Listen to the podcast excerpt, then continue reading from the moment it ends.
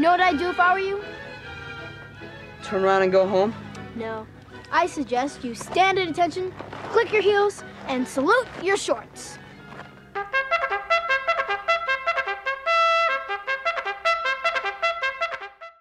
Hey, everybody, welcome back to another episode of the Black Case Diaries podcast. I'm Robin. I'm here with. Adam. And Marcy. What's up? We're back! Hey. It's been a while. Did you miss us? Don't answer. We'll just keep talking. I missed us, and that's the important thing. I missed me the most. yeah. We're really happy to welcome Marcy back to the show. Yeah, hey. Hey. Yeah. How was your volunteer work, Marcy? Uh, it was fun, you know? It was fun. She solved world hunger, right? it's solved. It's done. It's, yep, moving on. Thank God. Thank you, Marcy. You're welcome. So this week we're going to talk about another Nickelodeon classic. Yes. You might notice that we talk about these shows a lot. Well, we feel like they're not talked about enough. Yeah. Mm-hmm. We love them. At least I do, and I make them talk about them. We love them too. And it was my week, so I get to, get to talk about something I love. Wait, that's how this has been going the whole time? Shoot, I've been playing this game all wrong. We haven't talked about Jurassic Park once. You know, actually, it's true. Me and Marcy knew that, but Adam did not. Shit. We've just been picking topics for him. All right. Yep. Moving forward, you guys are in for some shit. Oh, no. anyway, so this week we're going to talk about another classic Nickelodeon live action show called Salute Your Shorts. Ta-da. If you've ever if you've if you've ever heard of Salute Your Shorts, then you know that it takes place at summer camp. And it mm-hmm. is an old Nickelodeon show, Yes. Mm. meaning that a lot of people who are maybe in their early 20s probably don't remember it very much. Like me. And me. The show originally aired from 1991 to 1992. So it was only two seasons long, and there were 13 episodes in e- each season, which is appalling because I thought this show was much longer than it actually is. Mm-hmm. And it, it kind of blows my mind that there's only 26 episodes, and only like 12 of them are available on Amazon to buy. Mm-hmm. Mm-hmm. Get on Which that. is super, super duper annoying. Yes. I'm really frustrated about What, that. what's the point of Nick Splat if you're not going to put stuff like that on it? I, I, mean, I don't on. get it. It's a little, it's a little frustrating. Anyway. Just a touch. Right. So we're going to do what we always do, and we're going to kind of go through a brief history of the show. We're going to talk about what's good about the show, what we like about the show. I made them watch a little bit of it so that way they can, you know, say something too. and and uh, we're going to start here. Sorry.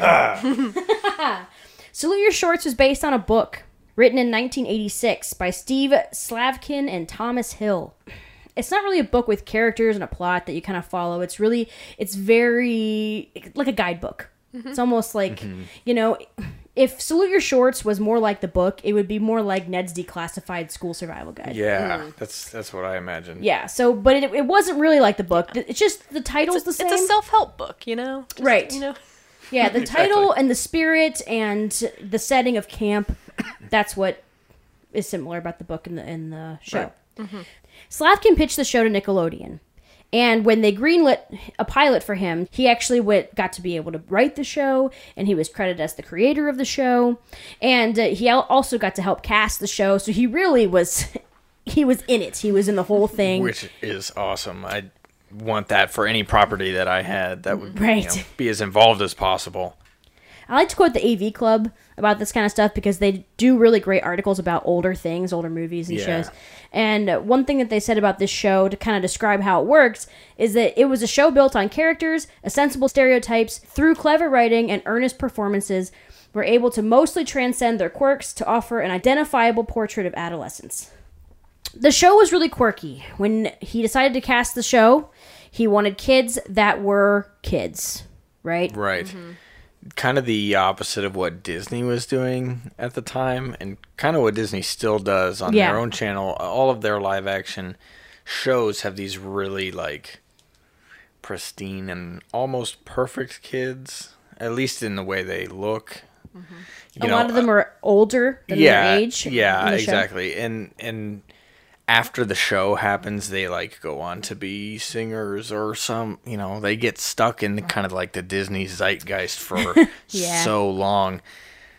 But this, they were like, no, no, no, no, no, no. Right. We're having none of that. He wanted kids. They wanted kids that were kids. Mm-hmm. He wanted Right. kids that had braces and glasses that were awkward. Kids that were overweight. Kids that were skinny. Kids that were. I mean, it didn't Talk matter. with a lisp, yeah, stuff like it- that. He no wanted kids that. on makeup. Yeah, and there really actually wasn't much of a hair and makeup person on set. It- Also, when he casted them, a lot of them didn't have acting experience, and the idea of their acting wasn't necessarily. It wasn't a focus point Right. it wasn't like he casted the best actors. Right. You know, he just casted the people that seemed to be the best for the roles, but not necessarily good at acting, which is a lot. One big criticism that I do hear about this show from other people is that the acting can be a little bit cringy at times. Some people feel like maybe the kids aren't very good at acting, but you know, I mean, some of them had never done it before. Yeah, it doesn't matter. And as long as they fit the character they're trying to play, you know, like a stereotype bully character or a nerd character or this kind of thing, it's not too hard to still fit into that role while not being the greatest Shakespearean actor or anything like that. Right. so the show first aired on July 4th, 1991, according to the Los Angeles Times. I dug up a really old article about it. and its, final air date was June 30th, 1992. And, you know, 92, just in case anybody doesn't know, that was 27 years ago. so, oh, Jesus. yeah, it was 27 years That's ago. too that's too long ago. So that's kind of why a lot of kids, or not even kids, a lot of young adults might not remember this show. But a lot of them do remember this show. And the reason is because Nickelodeon, even though the show was done making new episodes, they continued to air the show all the way through the 90s.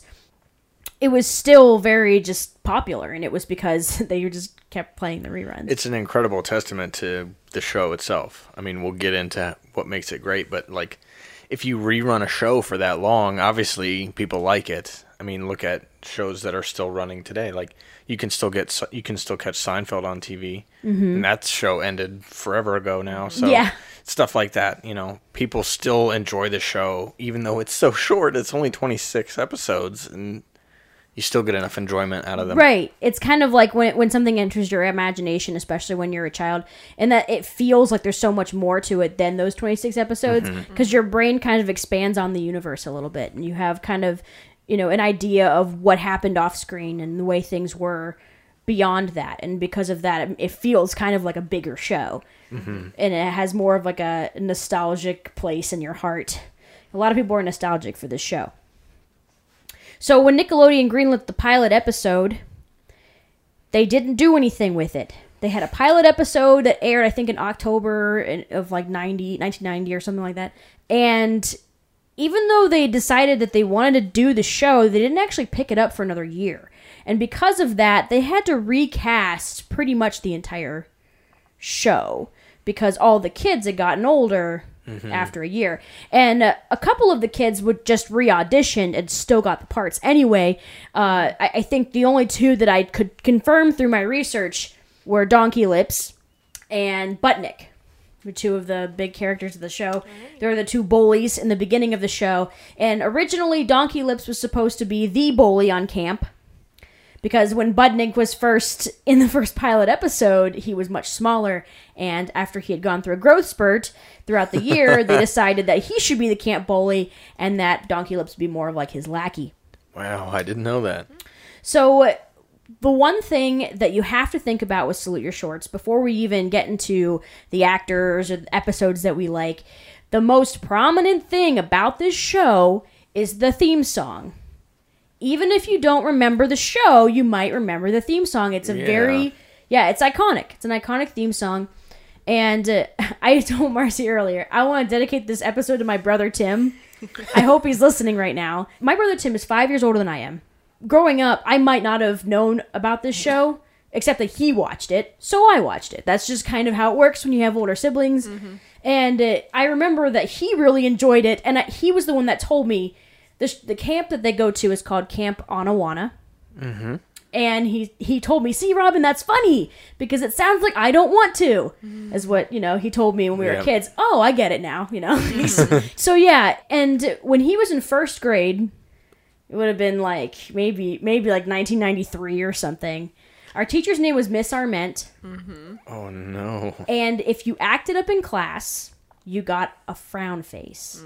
And it was next to your name, and a frown face could kill you socially. it was like you were a pariah if you had a frown face because you had to sit on the bench at recess. I think even both recesses, I think you had to sit on the bench. You had two recesses? Uh, yeah, we had 10, 15 recess and lunch recess. Anyway, you had to sit on the bench at recess. Sorry, everybody. Hold on. That's ridiculous. and the teacher stapled a note to your parents into your folder, ruining it forever. oh, stapling it to the folder? Yeah, she stapled Yeah. it to the folder. oh my god. And then you took the folder home, and your parents had to read the note and sign it, and you brought it. it back, mm-hmm. and it proved that they saw. And if they if you didn't bring it back, you got another frown face. My brother Tim was in class, and he was not supposed to be talking in class, and he got caught up singing the "Salute Your Shorts" theme song. And you know, he said, "Camp Anawanna, we hold you in our hearts, and when we think about you, it makes me wanna fart." It makes me want to fart. Which he thought was hilarious. Yes, My ev- brother was yeah. He, Everybody would. I mean, yeah. he he kind of he thought farts were very funny. I mean, most kids do. They're pretty. They are pretty I funny. mean, to, yeah, look at any like low budget animated movie and I guarantee you there'll be at least 3 fart jokes in that trailer. Mm-hmm. yeah. And so you know he got in trouble and got a frown face, and he'll never forget it. He all he still remembers getting a frown face because of that. So and I rem- Nobody ever talked to him ever again. I mean, oh, also, if you got a frown face, you missed out on the extra five minute recess at the end of the week. Holy 3 recesses on a Friday? Yes. What the hell school is this? jelly. Yeah. I mean, a little.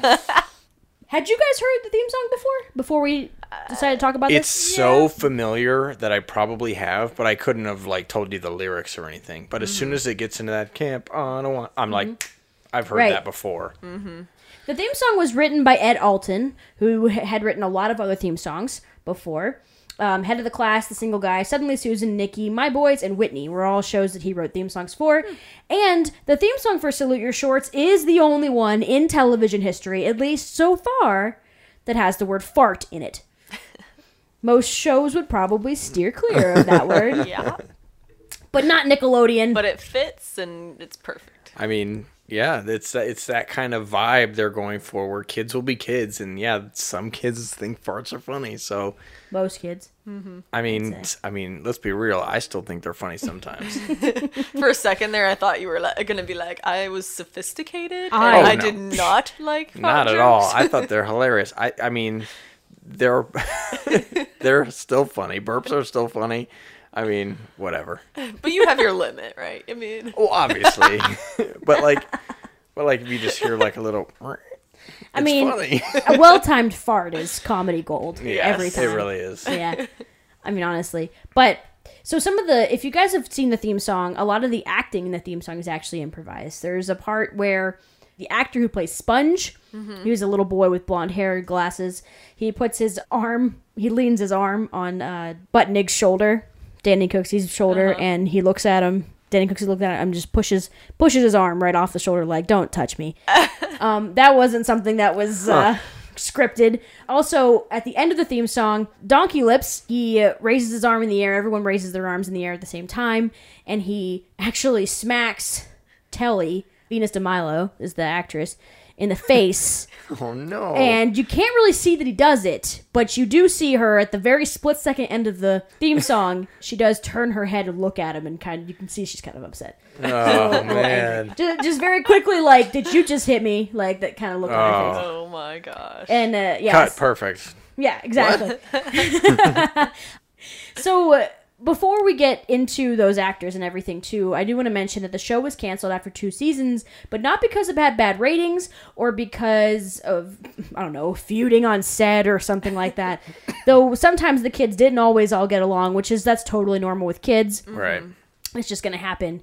But the reason that it was canceled was because the kids had settled in Los Angeles where they were filming on location. And when it was time to, well, Nickelodeon had just bought their studios in Florida, which we all remember as mm-hmm. Nickelodeon studios from when we were kids. Yeah. With the cool slime and the. Mm-hmm. yeah, the outdoor like park and the Yeah. yeah. yeah. So they had just, they wanted to relocate the kids to Florida. And many of them had settled there and were just, I, they did not want to relocate. Mm-hmm. And so they decided, well, I guess that's just the end of the show. And uh, really, I mean, it seems like it was fine anyway because the show continued to be popular for the next few years anyway. So Yeah, it's a shame though, on one hand, because they probably could have had quite a few more seasons out of it, and it, you know, we'd have more of the show and more fun things to talk about. But you know, I it, when it comes down to it, it's really hard to ask a kid to do something as difficult as moving from LA to Florida. Like it couldn't be Yeah. further away Yeah. yeah, it's pretty far. you know, if the family is completely settled into a place, like say they had to move from LA to San Diego, it's like mm, Yeah.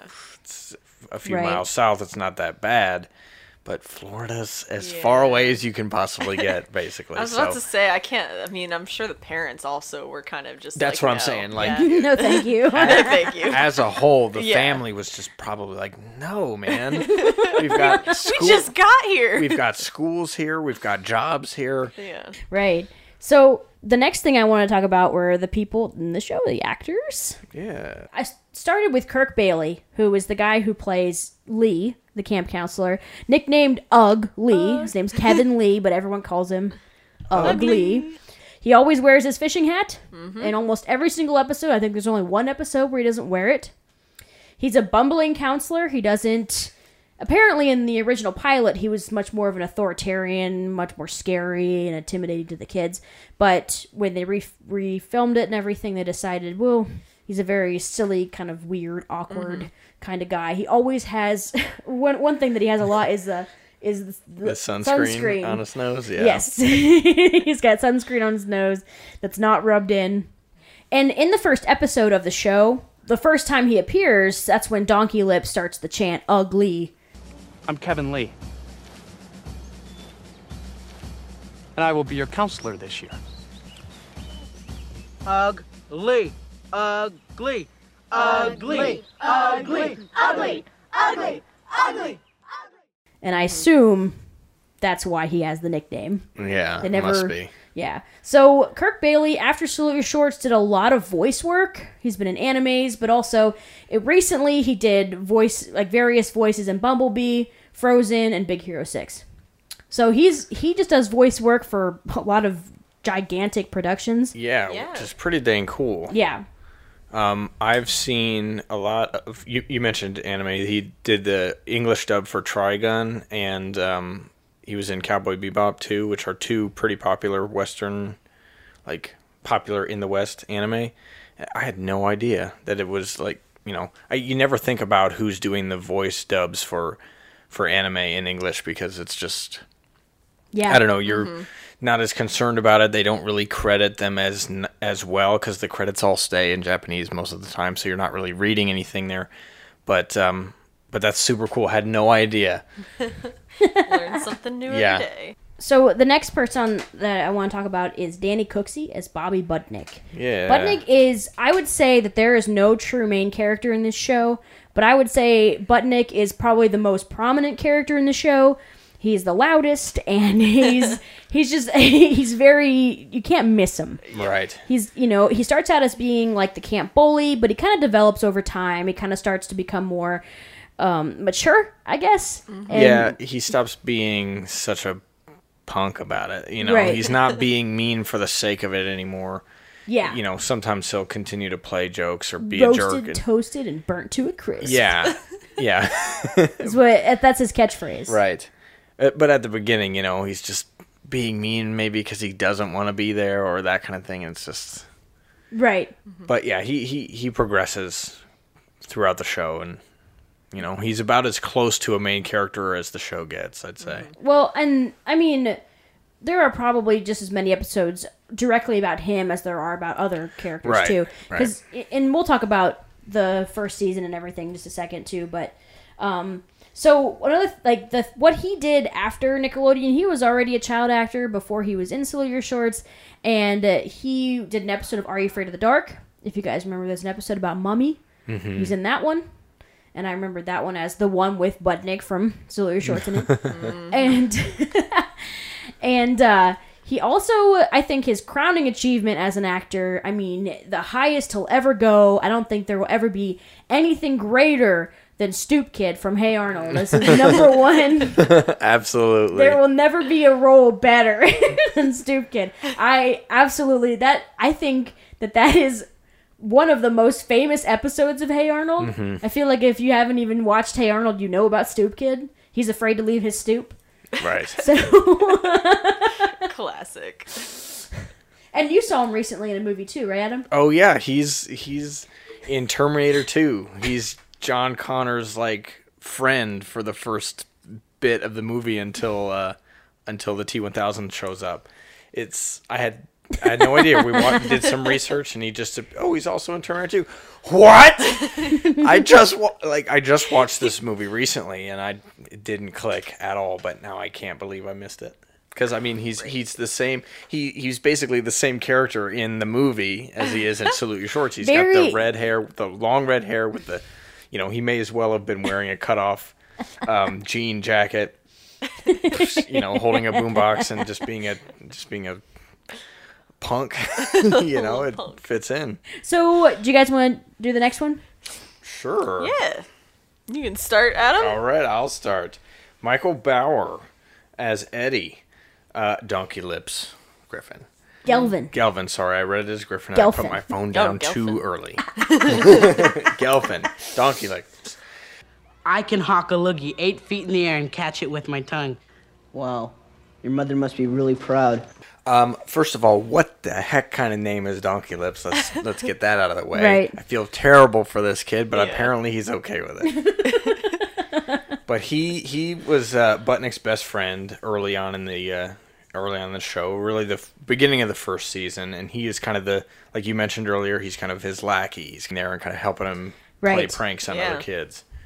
But um, he he quickly becomes a lot nicer and kind Yeah. of makes friends with other characters as Yeah, well. he he's more sensitive than Budnick is, Yeah. and there are a lot of episodes where Budnick is kind of a dick to him. I mean, he's not nice to him, right. and um, in those episodes, he turns to the other campers and says, you know, hey, let's get back at Budnick. You know, let's do something to Budnick. Yeah, he's a jerk. You know, that kind of stuff. So yeah, Like, for example, the Zeke the Plumber episode. exactly. Right. Can't wait to talk about that. Yes. that's a good More on that later. Well, like I said earlier, Michael Bower is one of the one of the actors that re-auditioned for Salute Your Shorts, and they just recast him. Uh, You know, the a year after the pilot. Right. He was he was too good of a character to to pass on. Um, but he did some work before Salute Your Shorts too. He had uh, he was in Wonder Years, Yeah. which I hadn't I didn't know either. I'm finding out all of these characters were in little roles that I had no idea. and uh, Doogie Howser. Yeah, those are two very big shows. that Yeah. he's in. Yeah. yeah. I, I actually haven't seen any of Doogie Howser, but I know. I mean, that's a, a name that you can't Yeah, forget. Exactly. I mean, It's it's the it's the Neil Patrick Harris Baby Doctor show where he's like a child he's a child doctor Okay. and I- uh, that- and at the end of every episode he Gotcha. writes in his little Rings a journal bell. Gotcha. about about his day. well, Yep. he's well, he's in that too. There you go. Just in case anybody wondered what Yeah. what Doogie has now, was. now, now, all I You're in can the same picture is just like little Neil Patrick Harris in a little doctor suit. Yeah, he's so cute, like, and he doc- and he's got a lot of hair, and Yeah. he just sits at his could little. you imagine? computer. Could you imagine if he was in uh, Salute Shorts too? That'd be. it would be on DVD Yeah. at least. I right. You know what? You're absolutely right. all the so episodes too. would still would be available they somewhere. would be available. I'd be able to watch them all if Neil Patrick Harris was in them, for sure. Anyway, Moving on, we have Venus de Milo as Telly Radford. She's like the tomboy of the girls' bunk. she's like kind of less shallow than Dina, often like kind of clashing with her about the importance of fashion and like good looks versus, you know, being able to do sports or like Just know, having fun. and yeah, having fun. What are you gonna do? Sit around all day and read magazines? Sit around? No. I'd rather lie around. In the sun, preferably. Fine for you, but I'm gonna play ball. My arm feels good. And she went on to have roles in things like Family Matters, Sister Sister, Smart Guy, and The Bold and the Beautiful. Oh yeah. Very Yeah. nice. Yeah. Yeah, she's in a lot of kind of a lot of stuff. Yeah, I remember Sister Sister being on at, at my house quite a bit. Having two sisters, They- I love Sister Sister. yeah, it's a good show. I'll give it credit. Um, but And one cool thing about Venus de Milo too is that she actually went to the camp that this place was filmed at. oh, So she she went to camp there, and then she also filmed there as that's pretty camp cool. at So she so she knew all of the she Yeah. knew all of the ins and outs of the place. So she went in depth into Right. the. She was a method actor. A method. Thank you. Yes, That's a right. Method That's exactly right. I always thought she was one of the best ones in the show. Yeah. yeah, she's a great character. Yeah, I thought she was really good at acting, and um, she's also really prominent in the first episode for losing her glasses. It becomes a big plot point. Yes, I so I just watched that episode and yeah, she was really sweet in that one. She was so nice at the end. I was like, "Aw, you're being so nice." right. So, uh, rounding out the girls' cabin, we've got Megan Berwick as ZZ Ziff. ZZ is like the sweet girl. A little bit flower child, I'd say, maybe. A little bit of that mm-hmm. stereotype, kind of. She's kind of about the earth, but she's also really nice to everybody, mm-hmm. depending, like, despite how people could be. For example, there's an episode later on where she kind of has a little bit of a crush on Budnick, which is very, you know, he's not very nice to the other campers, so this is kind of so something Why? right It- it's kind of like you have this you know she's she just sees the best in everybody she's very sweet Yeah, Mm-hmm. you wouldn't describe her as a hippie or anything like that. She's just a very nice kid who can just get along with anyone.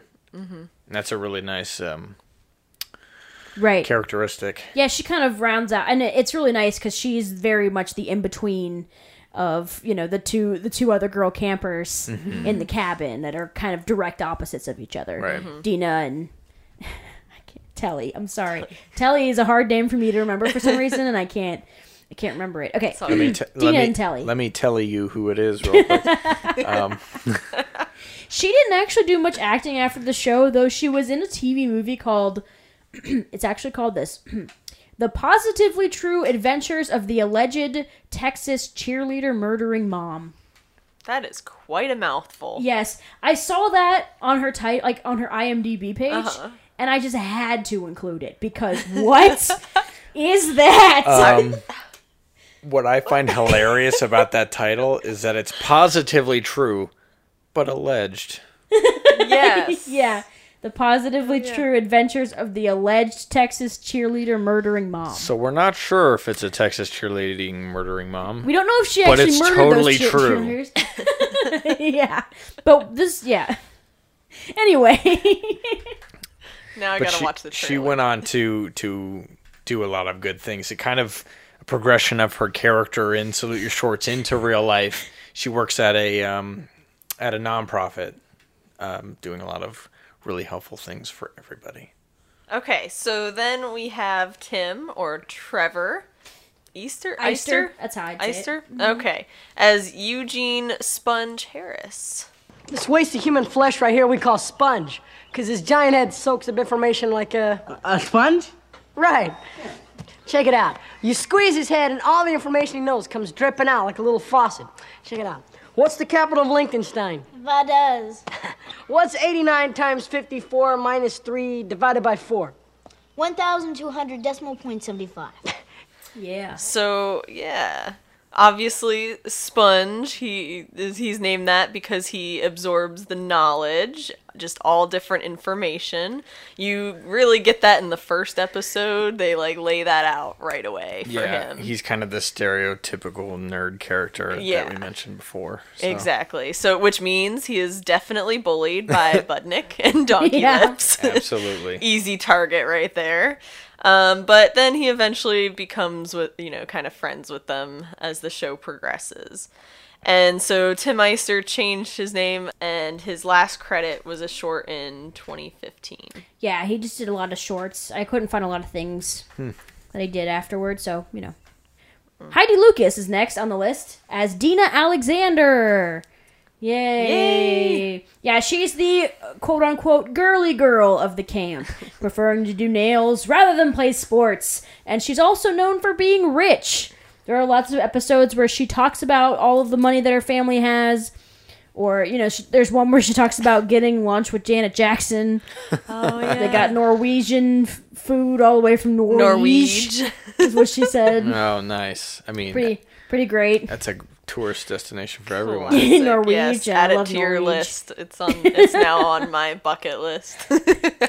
Heidi Lucas has acted in a few things since the show, though her last IMDb credit is from 1996. She was on a science fiction show called The Hypernauts, hmm. which I had not heard of before I did this, and I will try to find it. It sounds cool. Yeah. Hypernauts is a great name for a sci-fi show. You know, it's crazy because it looks like it only aired for one season. There was only 13 episodes.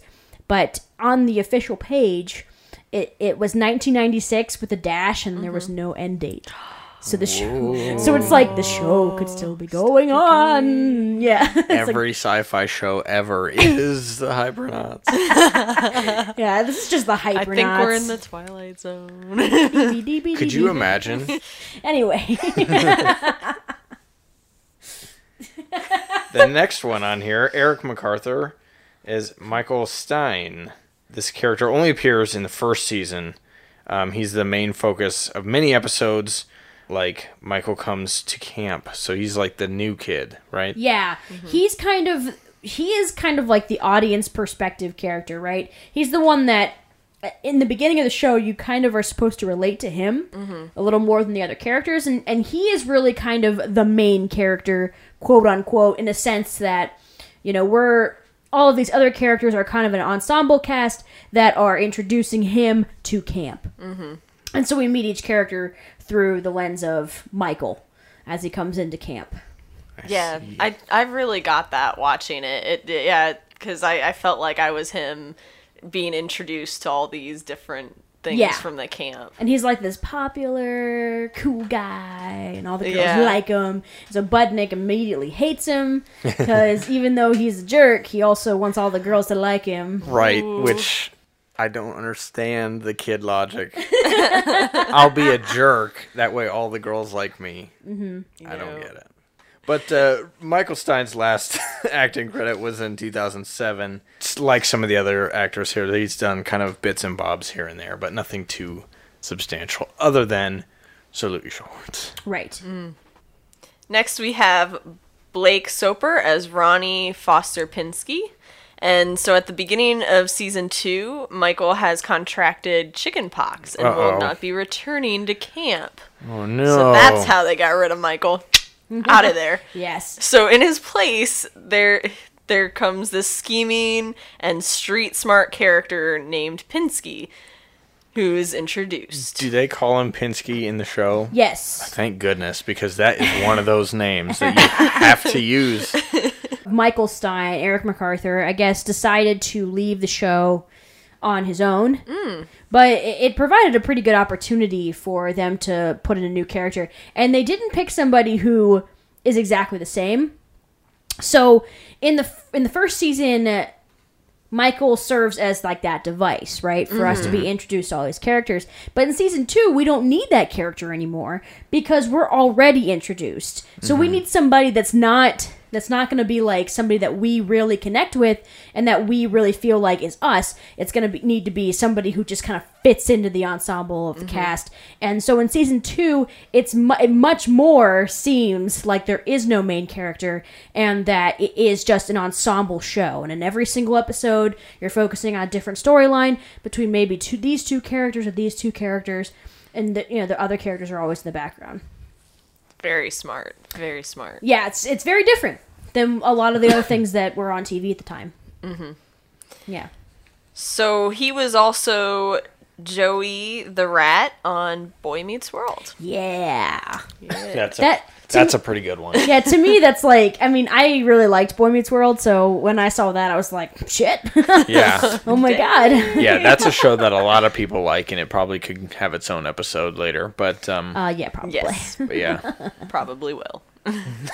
So after Blake Sl- Blake Soper, we've got uh, Steve Slavkin. We Steve, Steve Slavkin, and I've talked about him already. He's the showrunner. He's the creator. Yeah. But also on the show, he plays Doctor Kahn, which is a disembodied voice that kind of just happens throughout the show. Pretty much what happened with him was that he needed something to fill dead space. The show was filmed differently than almost any children's show at the time, and there was a lot of there was no laugh track, and and so he would do these voiceovers that were not really rehearsed. They mm-hmm. weren't really scripted. he kind of just would sit down and just say whatever popped into his head as the camp counselor. So he, and and he also was somebody who worked at a camp for a while before he even wrote the book or made the show. So he had a lot of experience with probably making these kinds of announcements. This is Dr. Kahn, your camp leader. Welcome to Camp Anawanna, the happiest place in the universe. All new campers report to the lodge for bunk assignments. So when you're watching the show, if anybody listening watches the show and you hear a voice, and, and I think some sometimes he says something really silly, so you'll just hear this random voice, and, and that's who he is in the show. So, and the last person we have on this list is because I also wanted to mention this person. She was a guest star on the show, and there weren't a lot of guest stars in the show. It really was mostly just the kids and uh, Ugg. Is pretty much mm-hmm. Ugg was pretty much the only adult on the show. I mean, because you had to have an adult of Right. some sort. You can't have it looking like there's a you know kids camp with no with adults. no adults, right? and this is Christine Cavanaugh, and I wanted to just mention her because she's in two episodes, and she definitely made a very big impression on this show. If you're unfamiliar with Christine Cavanaugh, she is the person who voiced Chuckie in the Rugrats, and she was also Oblina in Aaahh!!! Real Monsters. So in sh- um, Dexter's Lab, you know, yep. a legendary voice actress who Yes. we miss very dearly, and Yeah. I, I truly wish she was still alive. And it is very sad that she has left us. But yeah, she was an incredible voice actor. It's also really fun to watch those episodes because I I never really knew that like I thought the voices that she was doing were just voices, and, and when she's talking on the show, it's like, huh, she kind of just sounded like that. and Yeah. it's kind of amazing to It me. is, yeah. Yeah, it's amazing to me. She had the, a very quirky quality to her voice, and I loved it. Yeah, it was so unique. Yeah. She was. Uh, it was so recent too. Only only a few years ago, Mm-hmm. 2014.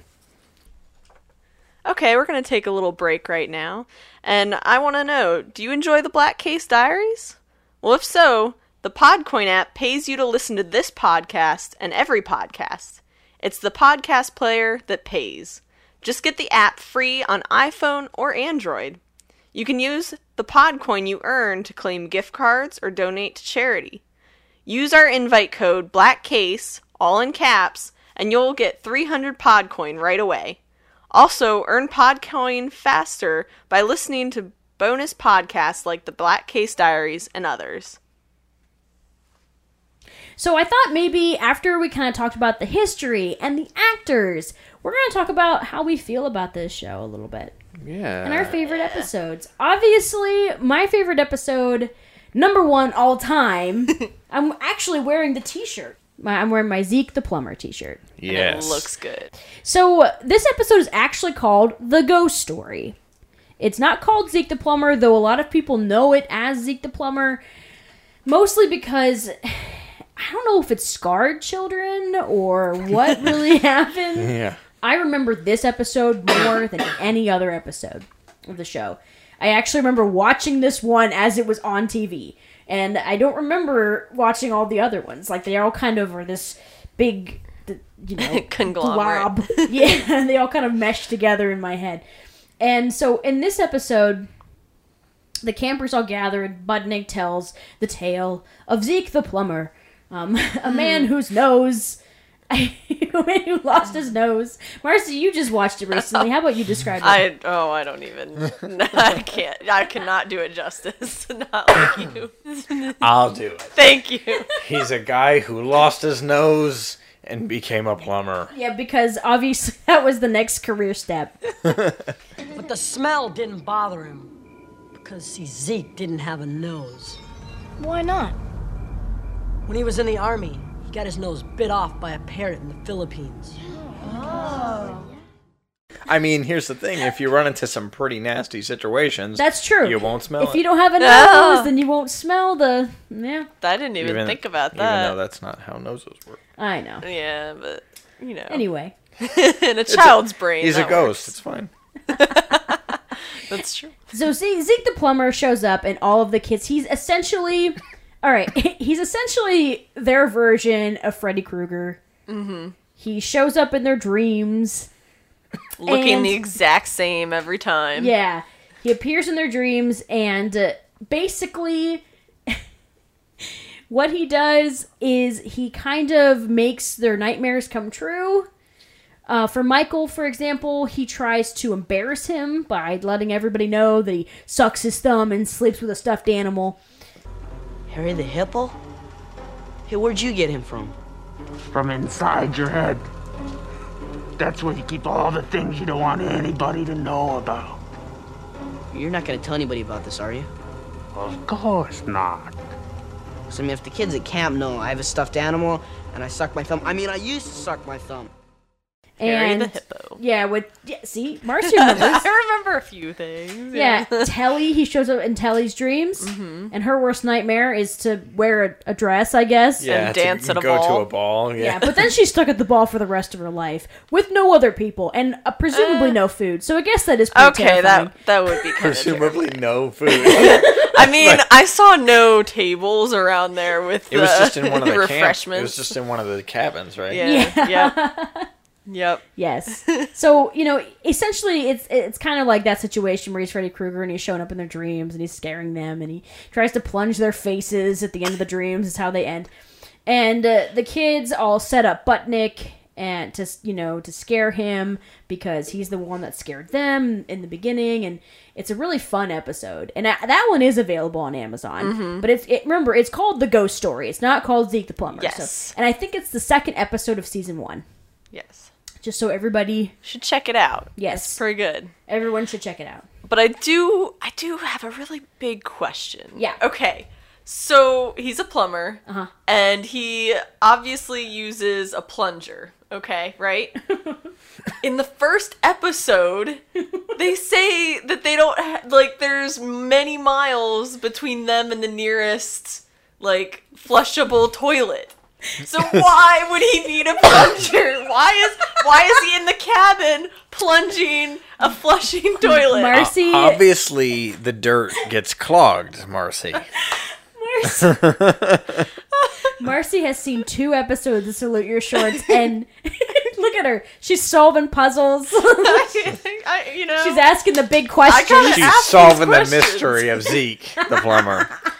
Not a chance. it doesn't make my sense. one of my favorite things i love i love watching stuff with marcy especially I, I love it when it's her first time and i've seen something before it's like my favorite thing ever and it was so funny i was doing the research and marcy was watching the zeke the plumber episode and there's a, a scene at the end where they're like let's see who zeke the plumber really is you know and they're gonna unmask him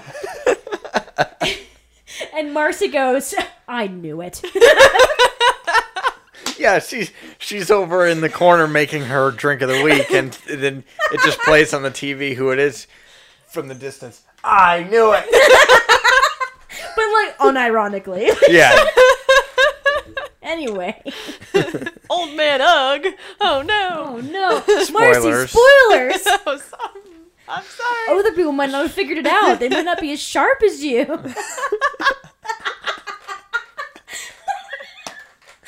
I love you, Marcy.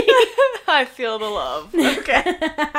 All right, so the next episode on our list is the radio call-in contest, and I think this is one that you guys probably never saw. I have not seen this one. Yeah, this one is pretty prominent. It's the one where Sponge, who is you know the kid who's the smart, he's the smarty pants, he's the mm-hmm. nerd. He has a chance to win a thousand dollars from a radio call-in contest, Whoa. and he enlists yeah he enlists the help of all of his friends, and they all teach him very different things that each one knows.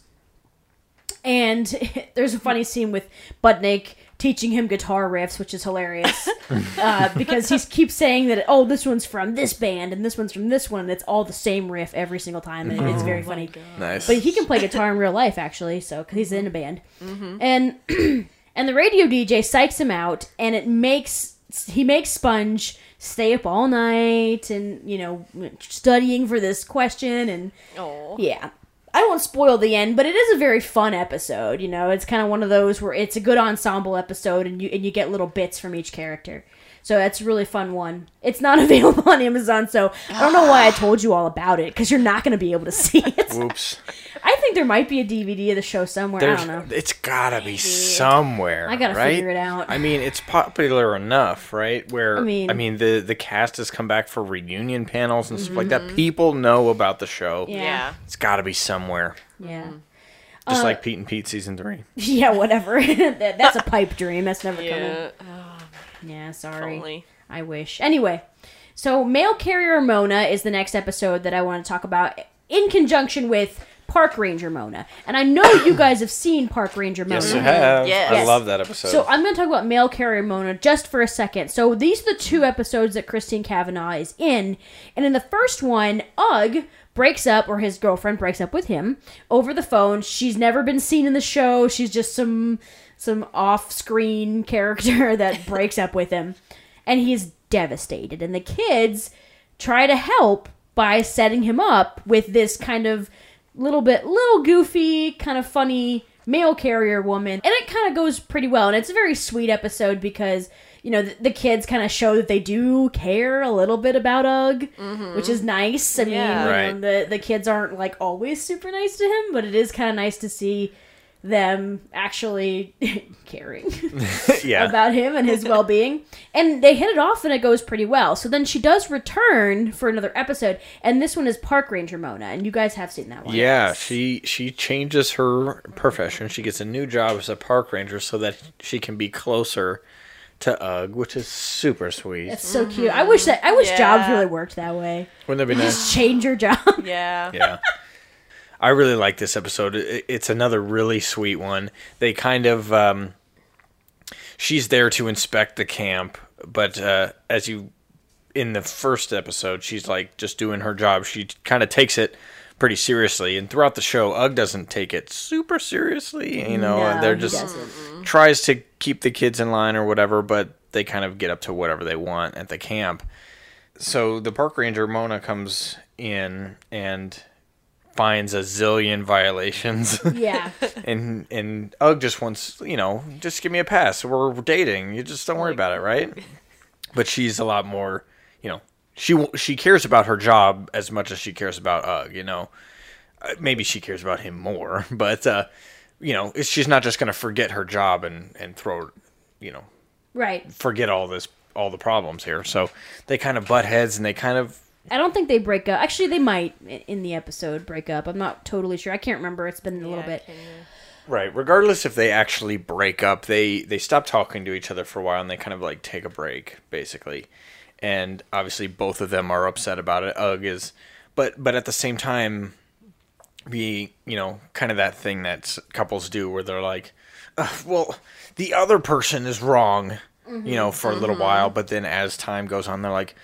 Maybe I am the wrong one, and Yeah, I feel. so- t- and you mm-hmm. start. They start to feel bad again, and they, they the kids kind of help them see that, and then they kind of get pushed back together, and they're, you know, they realize that none of it really matters, and they yeah and she re- gets reassigned because she doesn't want to cause more tension Right. in their relationship anymore and it ends really sweetly and, and they're just so goofy the whole episode Yeah. uh it's it's very like Yeah, it's uh, you know the great scene at the beginning when she shows up. She rows up to the camp on a uh, a boat. on a boat yeah he just drops what he's doing and runs down the dock. My girlfriend.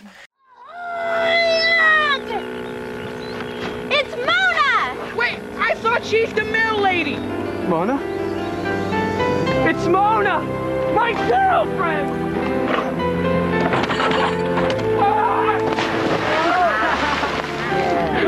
Oh, Huggy, you never change. Greetings, young campers. Mona Tibbs, U.S. Forest Service. Hi, Mona.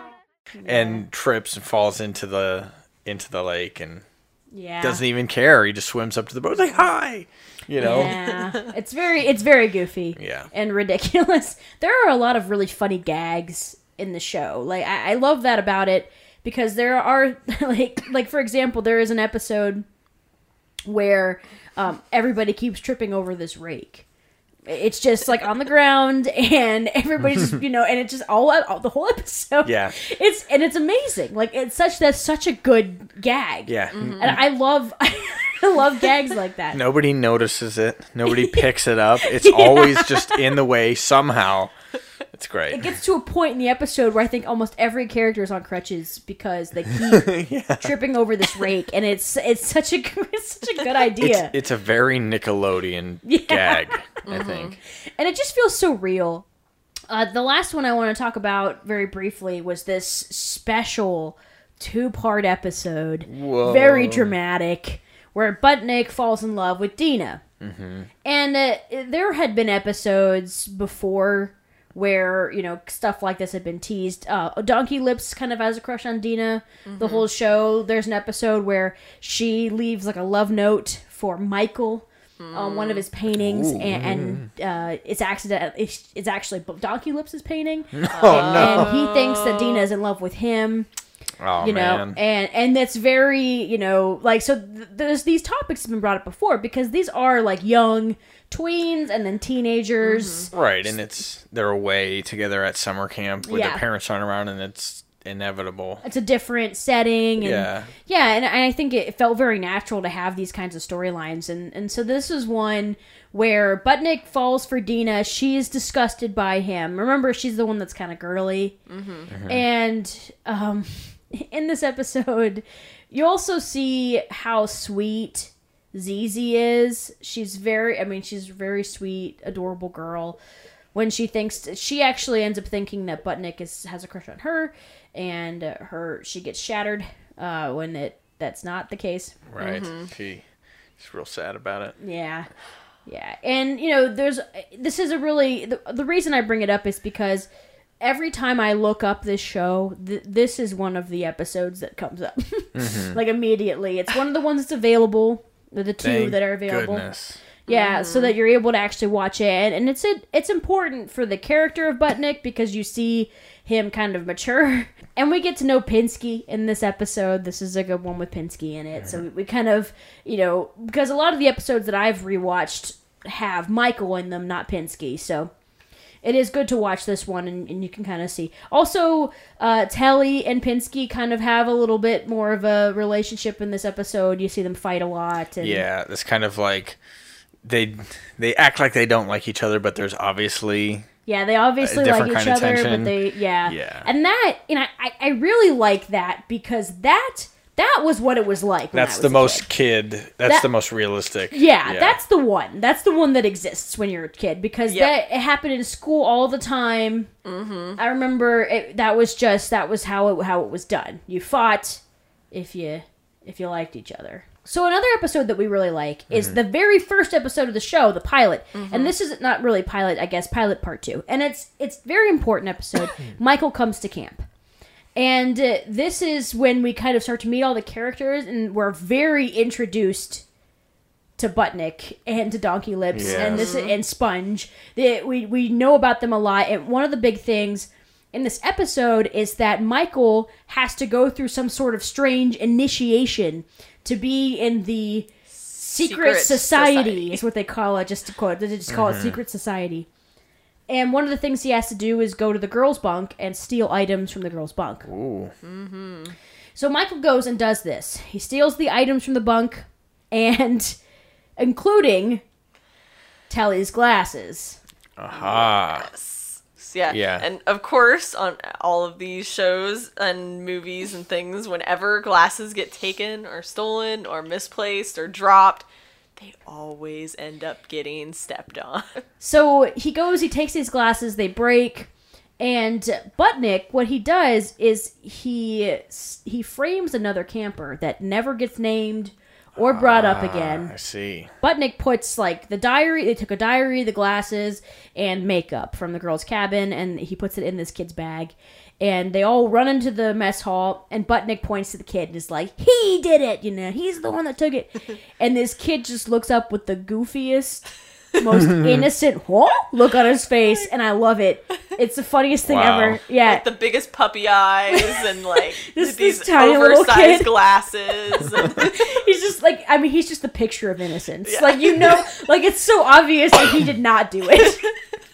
And they're just like, and they open it, they just rip open his bag, and they're like, my journal, my makeup, my glasses, you know, that kind of thing. And they put, put stuff on, and the glasses are broken, and they're like, ah. oh, he deserves an awful waffle. And that, and that's when we see them almost perform an awful waffle. Yeah.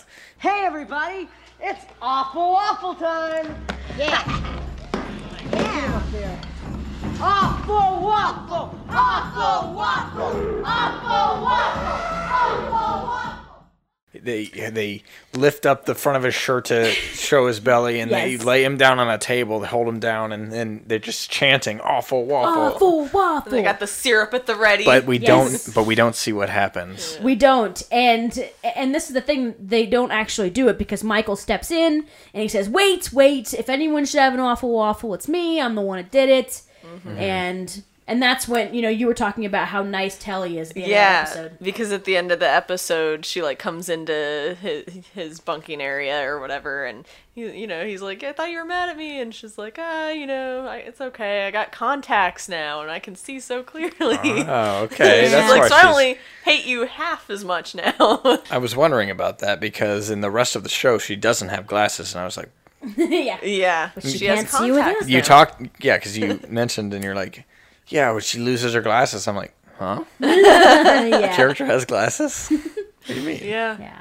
The awful waffle is some what Marcy named her drink after this week. Yes. And it was very good. Yeah. Had a little syrup in it, and of course. I mean, how can you have an awful waffle without a little syrup? Of course. It's a- of course. And some orange juice and some other good things. And you can find the rest of the ingredients on Patreon. Yes, yes, you can. So uh, now that we've talked about our favorite episodes, Mm-hmm. um, we can talk a little bit more about some fun facts about the show. Yeah. Just some fun little things. One really big important thing about this show is that the way it was shot was kind of groundbreaking.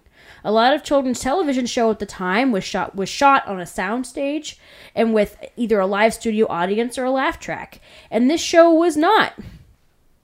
The show was shot on location at Franklin Canyon Park in Franklin Lake, which is actually the same place where they shot uh, Opie's fishing hole in the Andy Griffith Show. Nice. So if you ever watch the Andy Griffith Show and you see Opie's fishing, that's that's where he's fishing. Same location. Uh, another thing that was groundbreaking about the show was that it was scored. They used a lot of classical music to kind of enhance the show, and it's really evident in the first episode when you watch it. It's like it's just almost in your face. There's so much classical Yeah. music.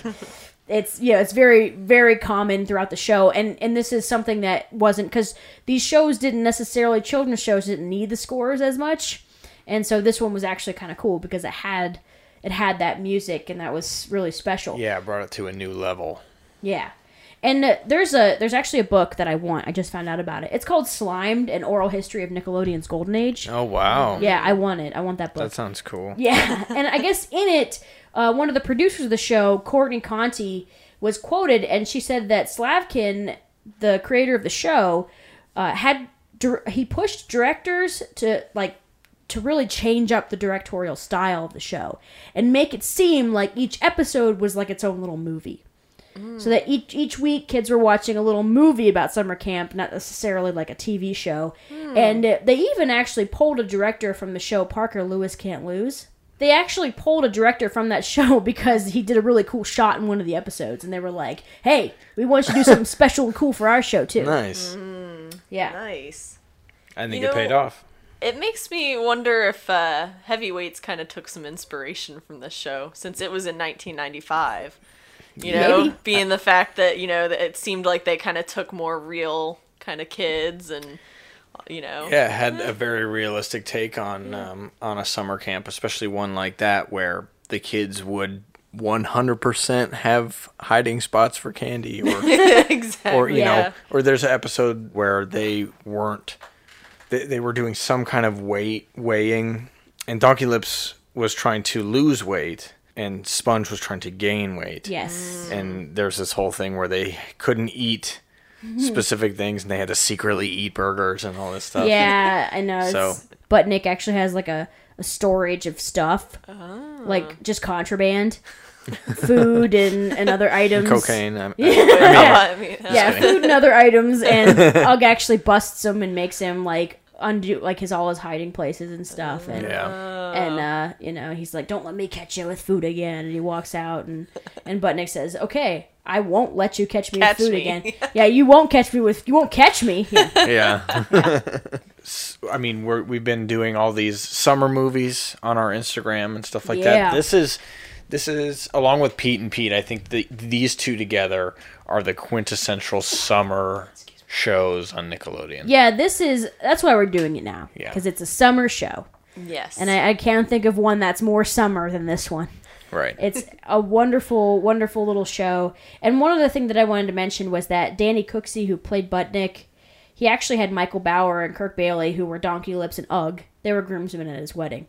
So they're still friends, you know, some of them are at least. And, you know, Mhm. they did their reunions and, and they've come back a couple times.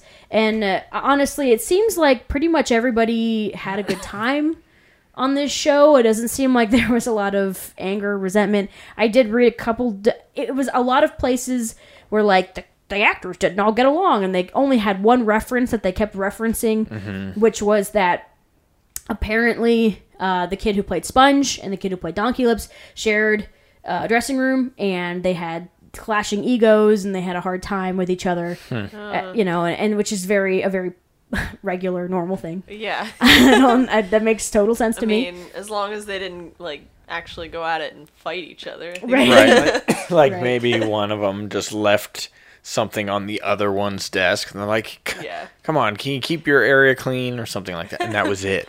Like, Yeah. oh my god, controversy, there it is. Passive aggressiveness. Yeah. Yeah, yeah. And the last thing I did mention this before, but even though the show stopped airing new episodes in 1992, it continued to be one of the most popular on the network.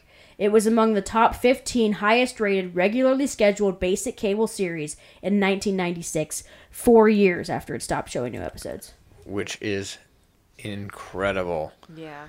That I don't know if there are I don't know if there are hardly any kid shows at least that can say that they're that highly ranked after they're done. Yeah. Like don't get me wrong, there are a lot of good kid shows out there, but 4 years later everyone's moved on, Yeah. you know? Yeah. They- It also goes to show that shows that are still going on could have stopped years ago and would still be pretty popular. Right. Like SpongeBob, for example. Yes. If SpongeBob oh had stopped four years ago, it would still be popular. Yeah, I mean if it had stopped at the movie Yeah. Mm-hmm. like it was supposed to. Anyway, enough about SpongeBob. Thank you so much for listening to this episode. We really appreciate it. We love doing this. We really, Yeah. really missed it.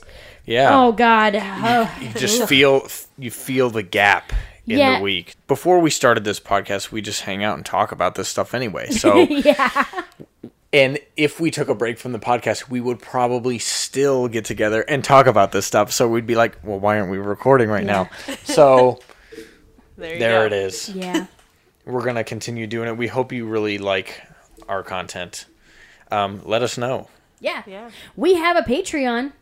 Please check it out. Look at it. You don't have to commit to it or anything. Just, you know, take a visit. Yeah. See if you like it. Who There's knows? a nice video on there. Yeah, we Enjoy do. yourself. We do extra content. We do extended episodes, early access. We have art for you guys to download. There's lots of really fun stuff on there. And also, we have some merchandise. Uh, if you visit our website, blackcasediaries.com, you will see that as well. Also, we have an Instagram at Black Case Diaries Podcast and a Twitter at Black Case Diary. Please follow us, tweet at us, talk to us. Please. For the love of God. um, all we ask if we just want to know that you're there. Yep. We see we see the listens and we really appreciate them, but we'd love some we'd love some tangible feedback. Um, we'd love just a tweet, anything, just a little something that says, "Hey," even the even the waving emoji is enough for me. Yeah. just something to show that you're there and that you're listening and that you appreciate the show. And I know a lot of you listen to us on many different platforms, but one of them that's really good for us is Radio Public. And the reason I bring that up is because when you listen to us on Radio Public, we actually get a little bit of money, and that's really helpful to us. Mm-hmm. Just a tiny little bit. You're, you're not like making us rich or anything, but when you listen to it, you know, it helps us just a Right. tiny, tiny little Right. bit. If- and you don't have to give any money or anything. Exactly. If you if you really want to support us but you can't afford to do something monthly like Patreon, then the the next best thing you can do for us is to listen on Radio Public. That's all you have to do. If you're listening to the show anyway, just switch over to Radio Public and you're supporting us and it means the world. It does.